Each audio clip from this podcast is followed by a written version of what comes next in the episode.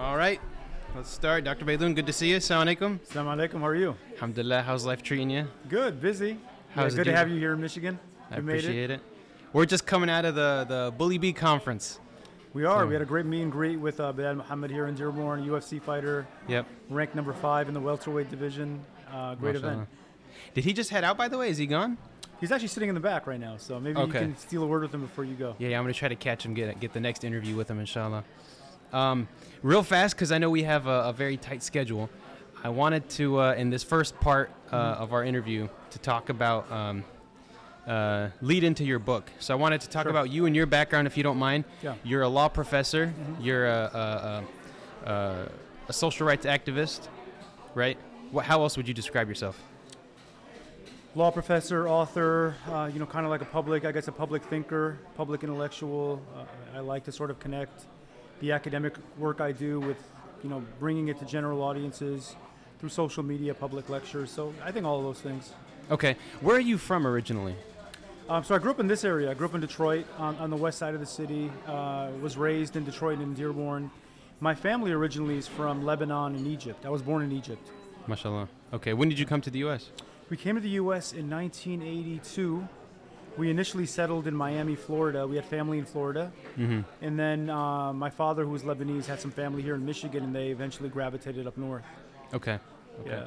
Mashallah. Um, so we have about an hour of time. I, I just want to dive deep into your your your upbringing, your background, if you don't mind, whatever you want to share, whatever you'd like to share, For sure. and then how that shaped you as a person and the, the work that you do today. Mm-hmm. So you're you're you're kind of it, it kind of reminds me of myself. Like I'm I'm half uh, Syrian, half Tunisian. You're half Egyptian, half Lebanese.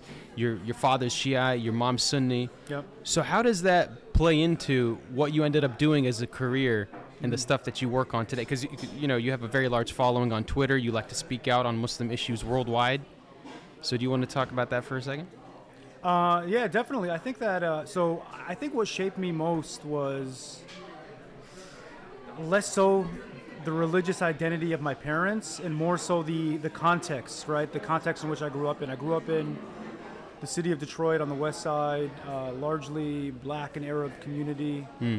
Uh, we had economic challenges growing up. I lived in 12, 12 or 13 different homes as a kid all the way up through adolescence. So I think if you were to ask me the, the handful of things that, that shaped me the most, it would be economic struggle. Uh, second, living in a city that is deeply segregated. Uh, and third, coming up at a time where issues pertaining to the Middle East, whether it be, you know, whether it be Palestine, Iraq, you know, kind of the emergence. This is before 9/11, obviously. Yeah. You know, the the sort of like bubbling emergence of uh, of terror threat. Those issues, I think, all together entwined in one, is what sort of pushed me toward not only a career in um, social justice, but before that, racial justice. I was really concerned with racism um, and racial inequality uh, very deeply on the domestic front. So all those things, I think, and yeah, my parents being from different places, uh, of different sects, I think that was a blessing ultimately because um, I realized that you didn't have to confine yourself in any way. You can kind of like you know take the good from everything and you know make it your own um, and define yourself according to who you are as an individual. What, what do you go by when someone asks? Do you say I'm Lebanese American or Egyptian American? You know, I, you know, for me, I'll be honest with you. I'm not very nationalistic. Like, I'm proud of being Lebanese. I'm proud of being Egyptian, but none, neither of those two, two things define me, right? Right, I'm proud right. of being Muslim. Um, but above all, I think that for me, especially now that I'm aging, um, I think what defines an individual is how they see the world. You know, Yeah. what their principles are, what their commitments are. So I'm all those things, but uh, none of them sort of like supersede the other.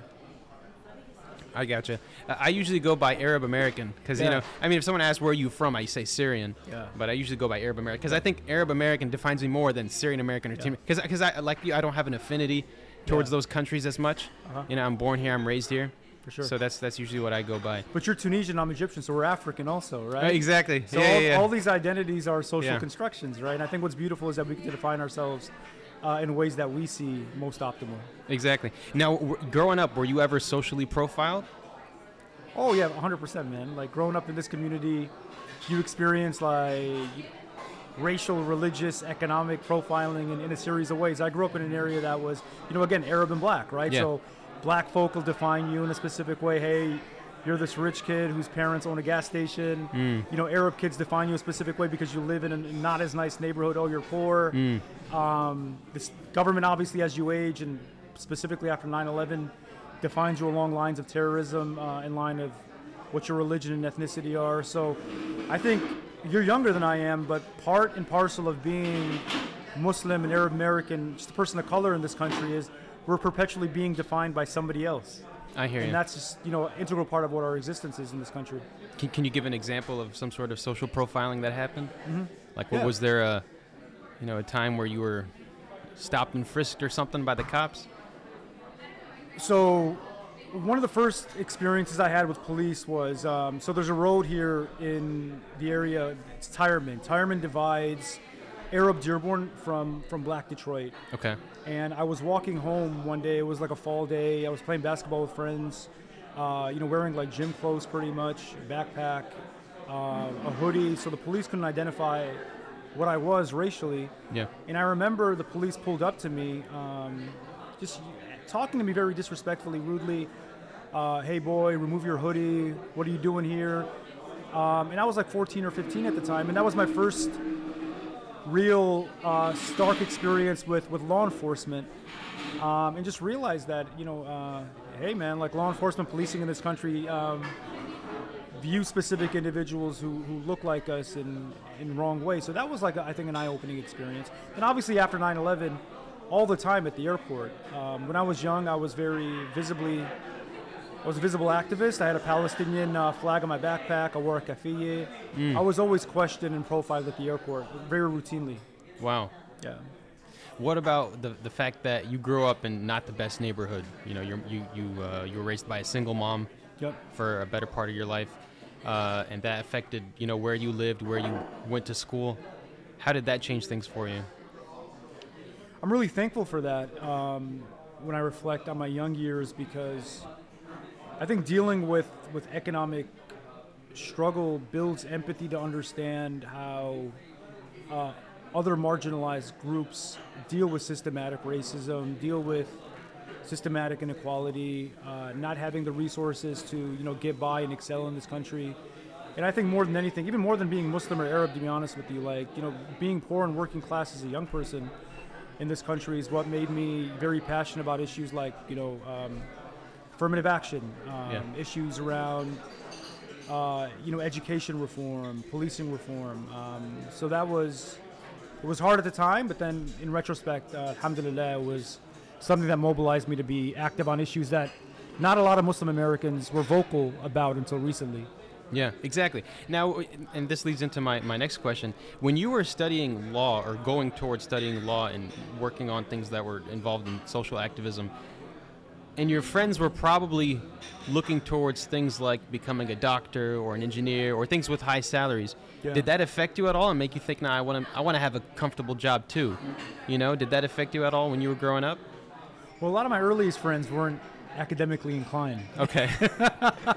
So when I was a kid and a teenager, a lot of my friends were working at gas stations, party hmm. stores, uh, driving cars as valet drivers. They were very, they came from very blue collar, working class uh, backgrounds. Um, when I later on, when I got to college, I met. I went to University of Michigan. That was a real culture shock for me because that was the first time I met kids from privilege, right? That grew up in suburbs, had parents who were doctors and lawyers and businessmen and so forth and so on.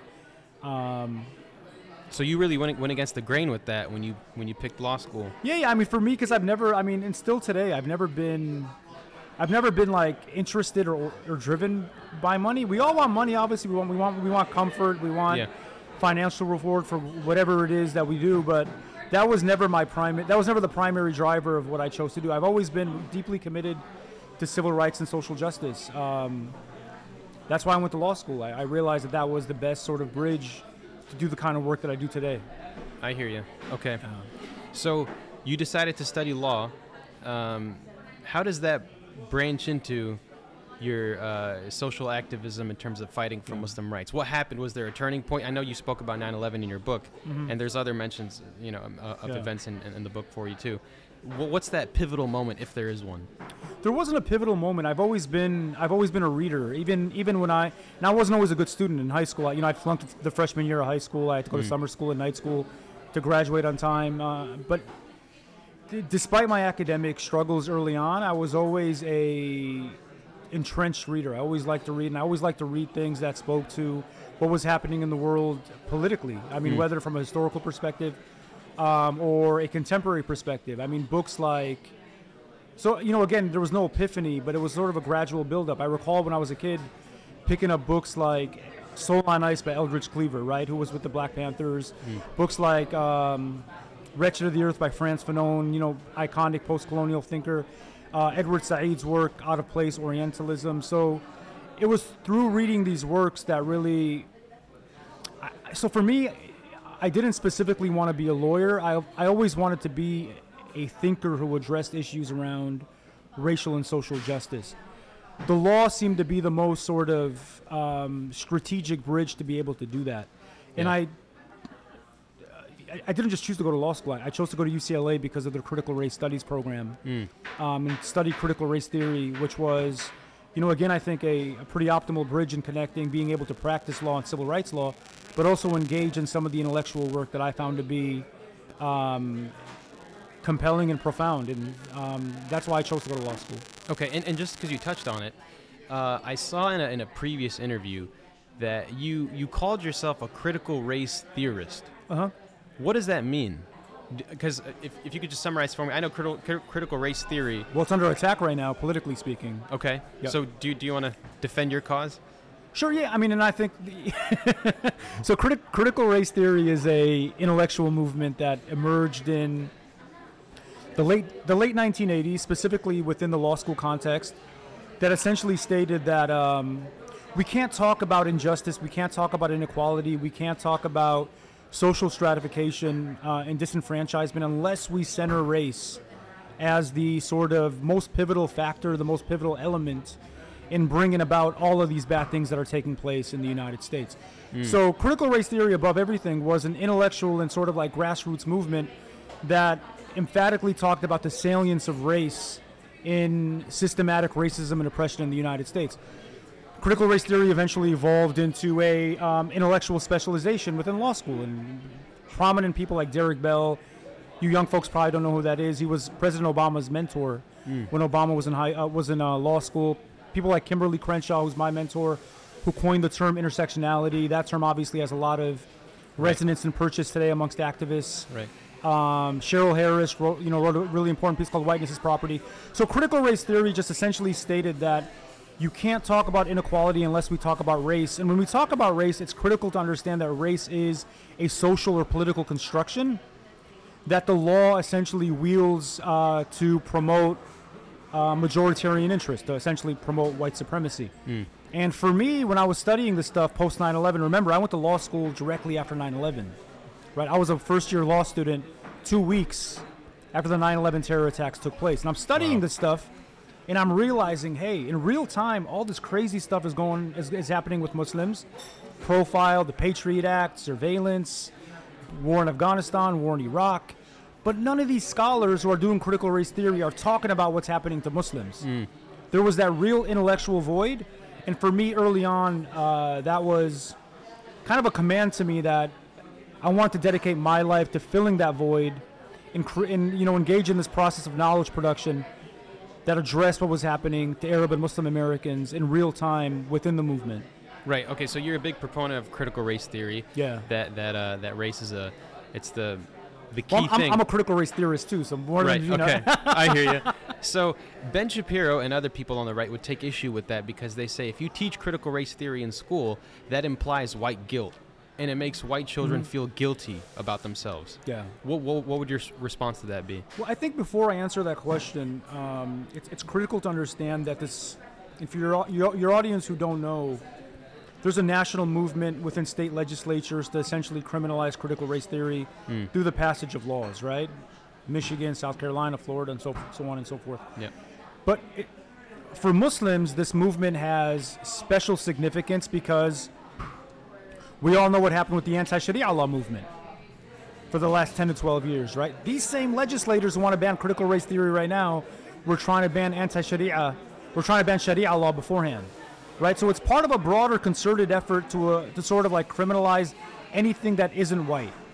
Now, people like Ben Shapiro, um, and I think Ben Shapiro has a following within the Muslim community, if I'm not mistaken. People like him Possibly. and uh, Jordan Peterson, some of these right wing voices are becoming popular amongst uh, different segments of the Muslim community. Probably not too much though, because he's very anti-Muslim in his speech. He Yeah, he said one time that 90% of Muslims can be considered terrorists. Yeah, and Shapiro is also a staunch Zionist, too. Yeah, Um, yeah. So my response to him, number one, is I think one thing that Shapiro does, and Sh- look, I disagree with Shapiro, but he's a smart guy. But he caricatures and distorts what critical race theory is, right? Intentionally. Critical race theory is not anti-white, right? It doesn't categorically sort of indict all white people as being bad or racist. All it does, and I think it's it's not even a controversial or provocative statement, once you strip it down, is say that this country is built on white supremacy. That is not a radical statement, right? And What's your evidence for that statement? there's con- considerable evidence. Right, I can give you legal evidence. So, uh, one piece of legislation that I studied really early on is uh, one year after the United States became became a sovereign nation. Um, there was a law called the Naturalization Act of 1790 that was enacted, and this law was in place until 1952. And this law mandated, right? It made it a full-fledged requirement that somebody had to be white to become a naturalized citizen Right. explicit in the law, right? That is definitive of white supremacy, right? The idea that you're conflating whiteness with citizenship, which is the greatest prize in the land, right? If you become a citizen, you have an infinite realm of possibilities uh, that you can sort of like achieve in this country. So that is white supremacy, and I think it's critical for Muslims to understand that Islam was racialized as a non-white religion. So until 150 years or so, Muslims could not become naturalized citizens Right. because Islam was thought of, thought of as a non-white uh, faith. So that's an example of white supremacy. Another example, obviously, is slavery, right? So the enslavement of African peoples who constructed the very architecture and backbone of this country was built on the, the backbone of white supremacy. Even if we don't even look at history, if we look at present day America today, look at the composition of government, look at the composition of the Senate, look at the composition of the House of Representatives, Supreme Court, federal courts. Majority not only white folk, but white men. So that is reflective of white supremacy. Well, someone might push back and say, well, that was the past. We, we now have the Civil Rights Act of 1964 that guarantees basic rights for everyone. So what's your response to Well, the? Civil Rights Act of 1964 has been eroded by a range of Supreme Court decisions recently, right? So, cases like Shelby, for instance, who which have bludgeoned uh, access to voting for people of color, black people specifically in the South. Um, so, a lot of the the progressive reforms that were spawned by the Civil Rights Act have been diminished and undermined. Affirmative action, for instance, right?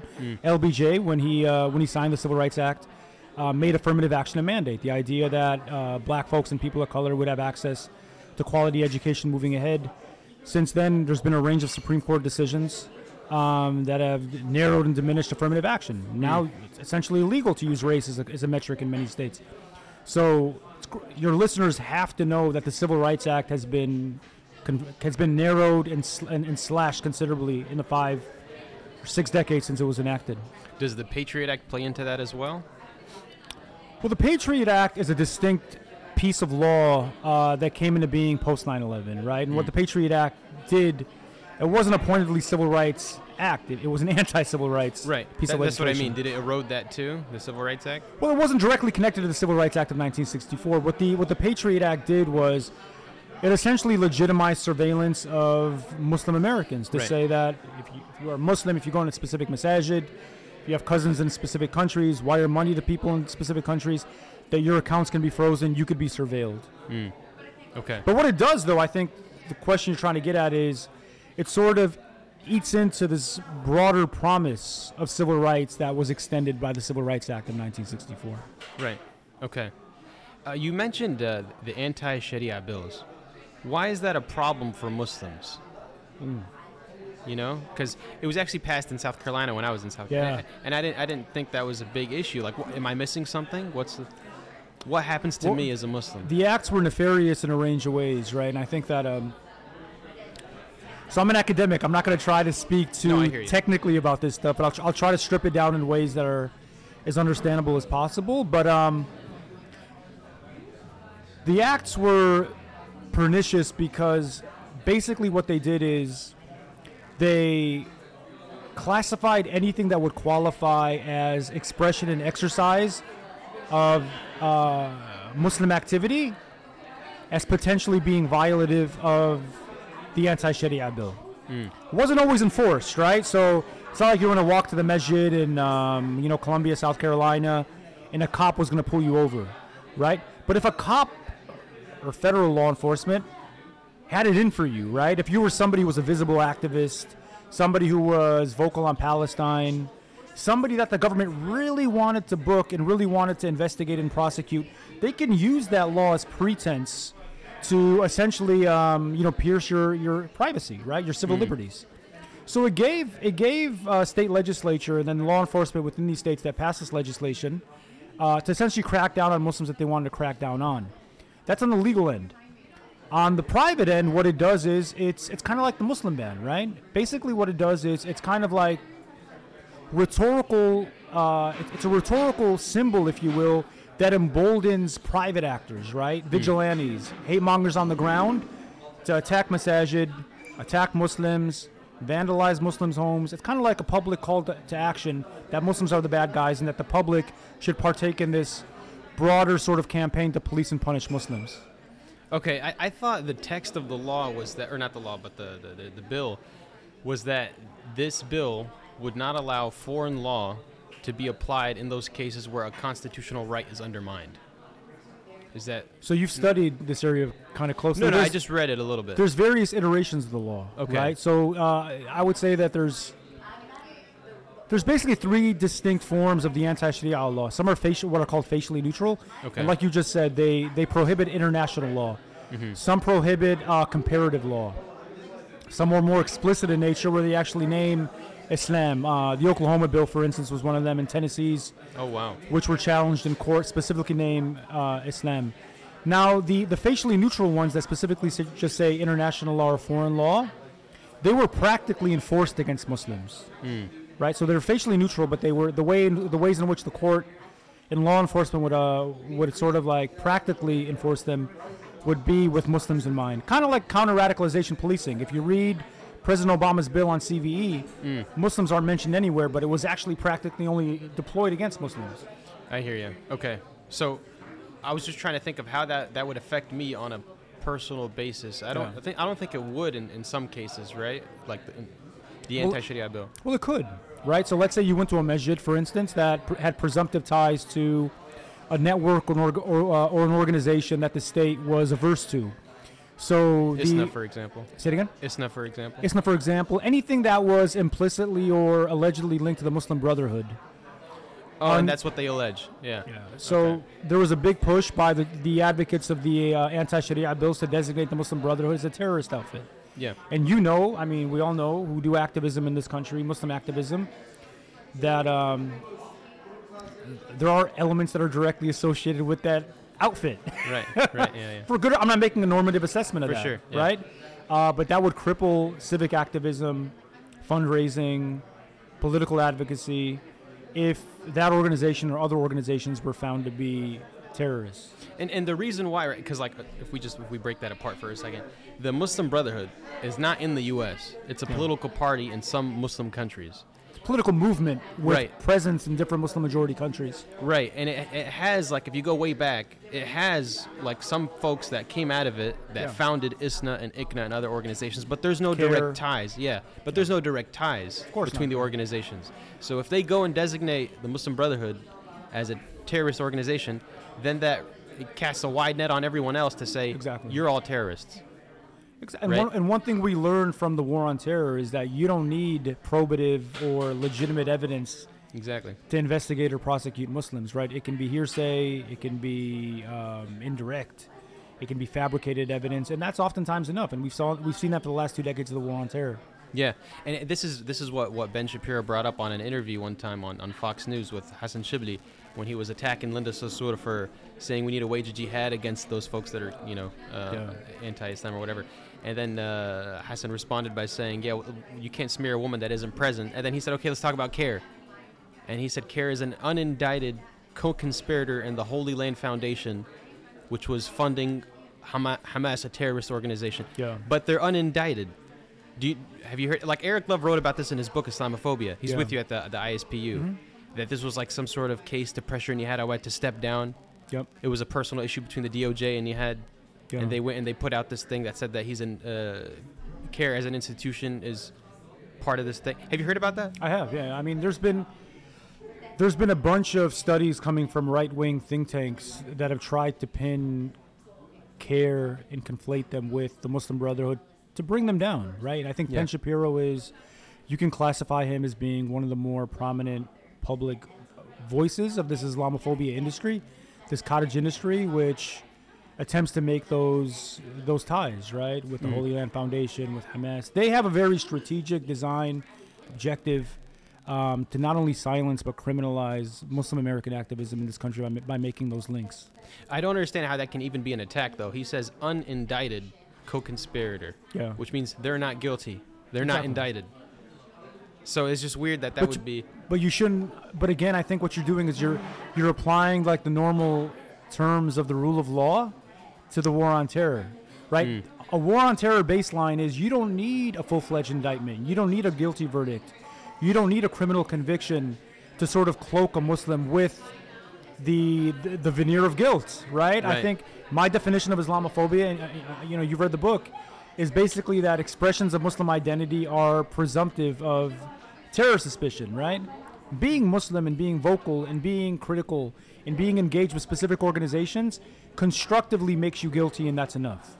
Yep. Uh, we're at the half hour mark here, so just one last thing, and, and we can wrap up to, to continue with part two. You're uh, you're under fire on Twitter right now Yeah. uh, by the the Hi- Hindutva, Hindutva folks for um, your support for uh, a Muslim woman in India that was going to school in a hijab and she was you know, being harassed by a mob of. Uh, Yeah. do, do you want to talk about what you came out in support of? Yeah. Um, so I, I mean, I, I've been really vocal on, uh, you know, what I call Islamophobia is a global phenomenon, and obviously, what's taking place in places like India is emblematic of the American war on terror being exported into Mm. different nation states. India being one of them. Um, yeah, in, uh, in uh, public colleges in Karnataka, which is in southern India, Mm. you've had um, a number of the colleges impose what are now uniform requirements, and they're veiled attempts, no pun intended, to sort of crack down on Muslim women wearing the hijab to not attend, not be able to attend their classes, right? Right. So um, everybody's seen pictures online of these young girls who are sort of seated outside of their classrooms, studying, reading, because they're forced with the ultimatum of either removing your hijab um, or you can't come to class. And many of these women are deeply spiritual, devout women who shouldn't have to burden that ultimatum. They want to be able to express their religion the way they see fit and be able to attend uh, class and get their uh, college educations. Mm. And in the last couple of days, uh, they've been protesting. Um, and those protests have attracted these Hindu supremacist mobs to come to these colleges in uh, Karnataka and basically menace, intimidate, scare these girls. And I think what's really important to, to address is there's a pointedly gendered uh, dimension to all of this, right? So Mm. these are women, uh, right, who are being slandered and attacked by, by men, Mm. right? So not overlook that gender dimension of it all. Um, but yeah, Hindu supremacy and the way it's been, you know, inflamed by the Modi regime and the BJP, um, has made has made India an epicenter of global Islamophobia, and in many ways far more ominous and violent than we saw here in the United States under Trump.